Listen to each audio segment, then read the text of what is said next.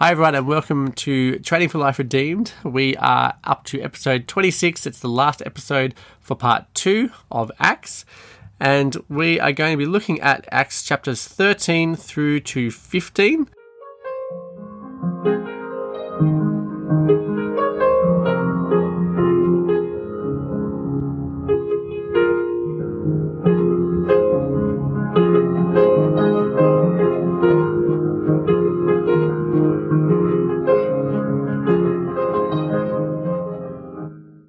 And Dad, I'm pretty excited about this because we're finally getting into Paul's missionary trips, and we have our very first big missionary trip where Paul is going to head off into, I think, is it called Asia Minor? Is that right? Yep. Yep.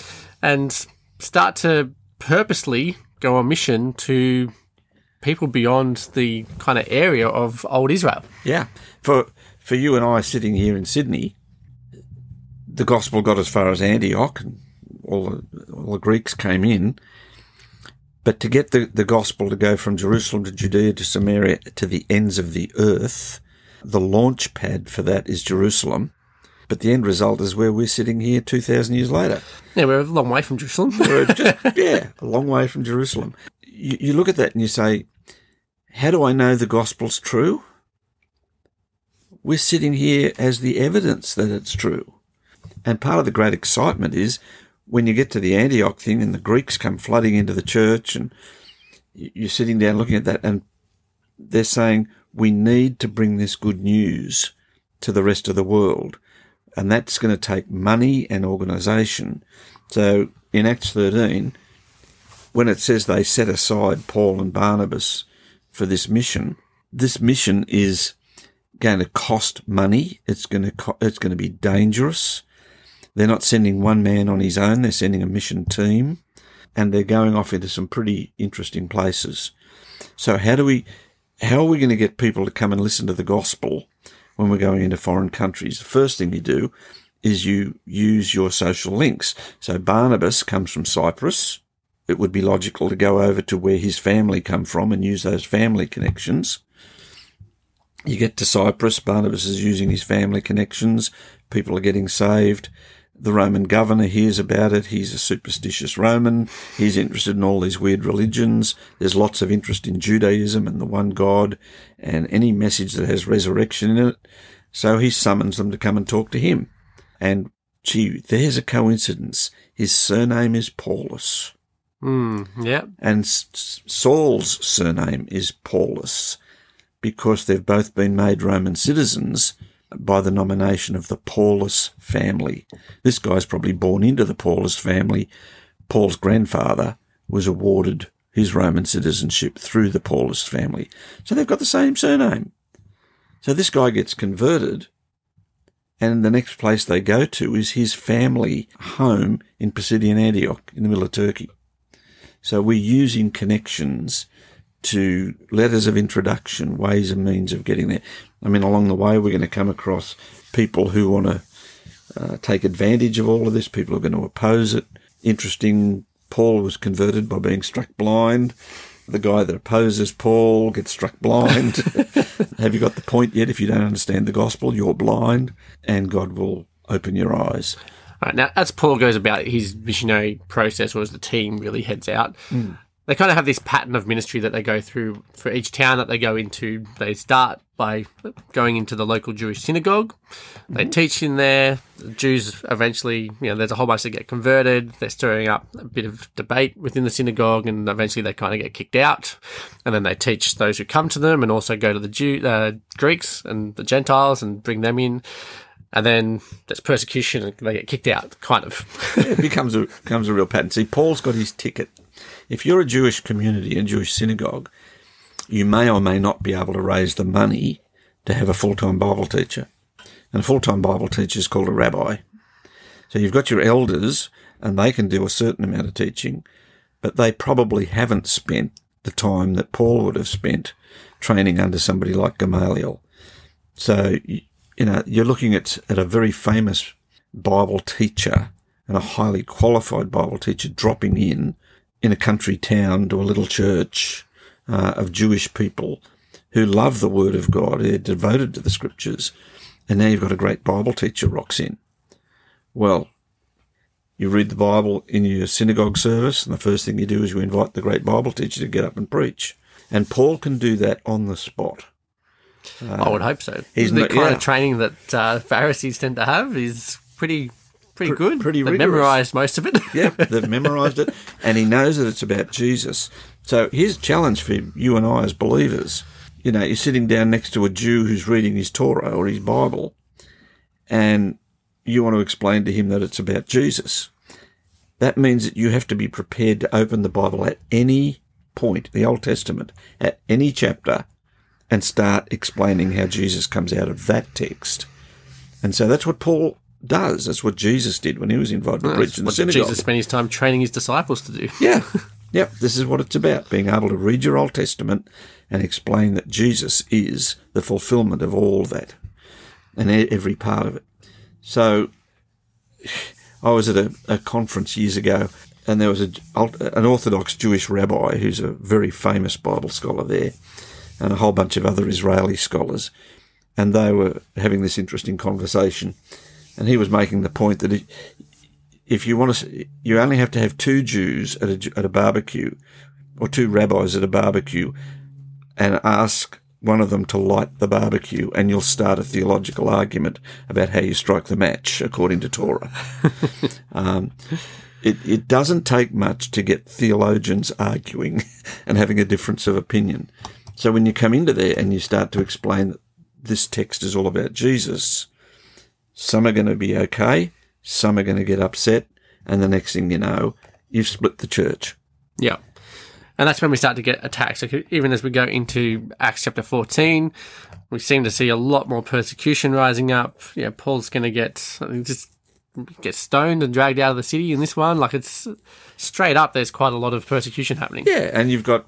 They're, they're developing these teams that are going to follow Paul around and try and get ahead of Paul's mission as a counter mission to stop him from convincing the next synagogue community that Jesus is the Christ.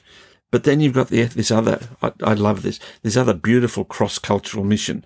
As you go from one town to another, he's basically working through synagogues. Then he gets into a town where there's a whole bunch of tribal people, and they know nothing about synagogues, and Paul lands there, and they suddenly decide that he's a god. Oh, he can do miracles. He can do miracles. He must be a god, and they've, and Paul has just tripped into this whole other world that is not Jewish. It's nothing he's trained for, in a sense. And again, God is at work. The poet Ovid tells us the story that Hermes and Zeus... Uh, this particular area believed that Hermes and Zeus had visited them and they had been ignored. So Hermes and Zeus had come down from wherever the gods live and come to see if these people were doing the right thing, and they hadn't welcomed them, they hadn't treated them nicely. So the next thing you know, there's this huge earthquake and the whole area is devastated, and the people are told by some oracle that it's their fault for not welcoming Hermes and Zeus. Paul and Barnabas turn up, perform a miracle. Uh-oh, Hermes and Zeus are back. We better make sure they're they're worshipped and welcomed and bring out the ox and the whole thing. And Paul's going, I didn't come here to convince you I'm God. But if I tell you that Hermes and Zeus aren't God, you're going to kill me. So cross-cultural mission is going to be a big challenge. And that's that's an interesting encounter. Well, that then brings us to... kind of wrapping around and finishing up our first mission trip with Paul. And at the end of it, we're essentially going to have this problem where we need to work out whether or not the Gentiles need to be circumcised in order to follow Jesus, or if they don't need to be. You know, and we have the Council of Jerusalem, essentially. It's kind of our first council that's going to meet mm. to discuss and sort out this first problem. They send off a letter to sort it out. Uh, can you give us a little bit, though, about you know, what is the problem of circumcision? You know, what, what was it linked to, and why is it, why are we not why keep it a, anymore? Yeah, why is this a big deal? Well, let's look at it. Something interesting is happening here. This counter mission of, of Jews has gone into synagogues to try and head off Paul. One of the things that's happened is they've actually infected the Christian synagogue, the Christian church, and persuaded the Christian church that you can't throw out some of these Old Testament laws.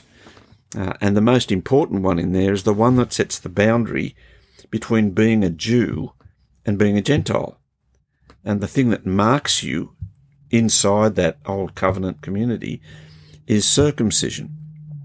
That's the thing that defines Israel. What is circumcision all about? Circumcision, God promised Abraham, A, that he'd have a multitude of sons, and B, that one of them would be the Christ. He'd be the Saviour.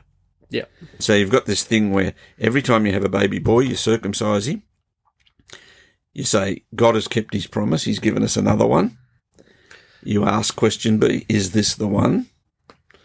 And two thousand years after he made that promise to Abraham, Jesus pops out. We circumcise Jesus. God kept his promise. Here's another boy. God kept part two. This is the boy. Do I need to remind myself of the promise anymore? We'll be looking out for the Messiah again. Like, so. Yeah, are, are we going to keep looking for the Messiah, or are we going to sit here and say, he has come? So we end up with this big debate. Do you have to be circumcised to be saved? Do you first have to become an Israelite before you can be converted and accepted into the family of God? Or is the family of God bigger than ethnic Israel? And that's a huge question. And for a Jew to let go of the idea that only Jews, only people who are circumcised and inside the Jewish community are God's family. Yes, we can welcome Gentiles into the Jewish community, circumcise them and make them Torah-observant Jews.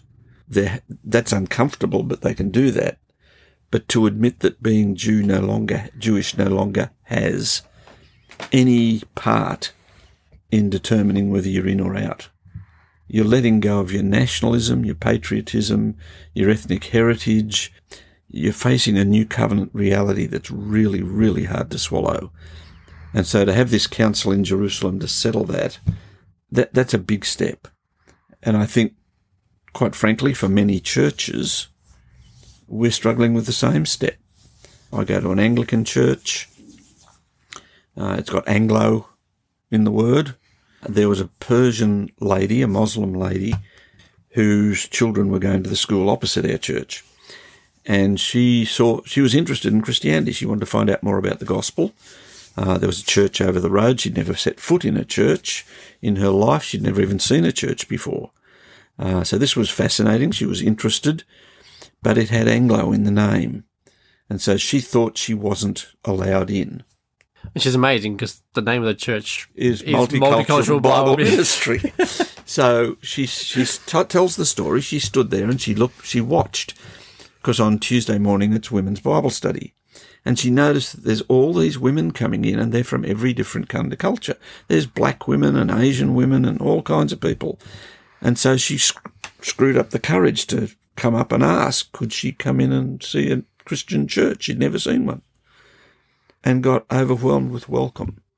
So we still struggle with this. Do we want to have our ethnic church with our traditions, or can we cope with having, I guess, forgetting about all of that, our patriotism and so on, and just bring in the nations? Uh, it's still an issue. Circumcision is just a debate that uh, illustrates our problem. Yeah, it's an old debate for a current issue, really, and you can use everything from that debate and what comes out of it to still work out stuff today, in the sense of, you know, if you're looking to set up an ethnic church, is that necessarily a great picture of heaven? And, yeah. you know, and are you born a Christian? Yeah. Or are you born again to be a Christian? Uh, do you inherit being a Christian from your parents? This is we still struggle with this issue. We tell, you know, children of Christian parents that you're all saved, and then we turn around and ask them to be converted. We're talking out of two sides of the story here. The circumcision debate is is so significant that salvation is by faith, and that's a personal commitment. You don't inherit that. Well, that brings us to the end of part two of Acts and the end of this episode. If you would like to come and grab the study notes for this episode and go a bit deeper, please head over to training for life redeemed dot com slash twenty-six. If you enjoyed this episode, please leave us a review and make sure that you subscribe and come back next week. It will be next week now because we're finishing this one on Friday. Make sure you come back next week and join us for episode twenty-seven as we head into part three of Acts and start to discover more about what the gospel is doing to change the world as the Holy Spirit spreads.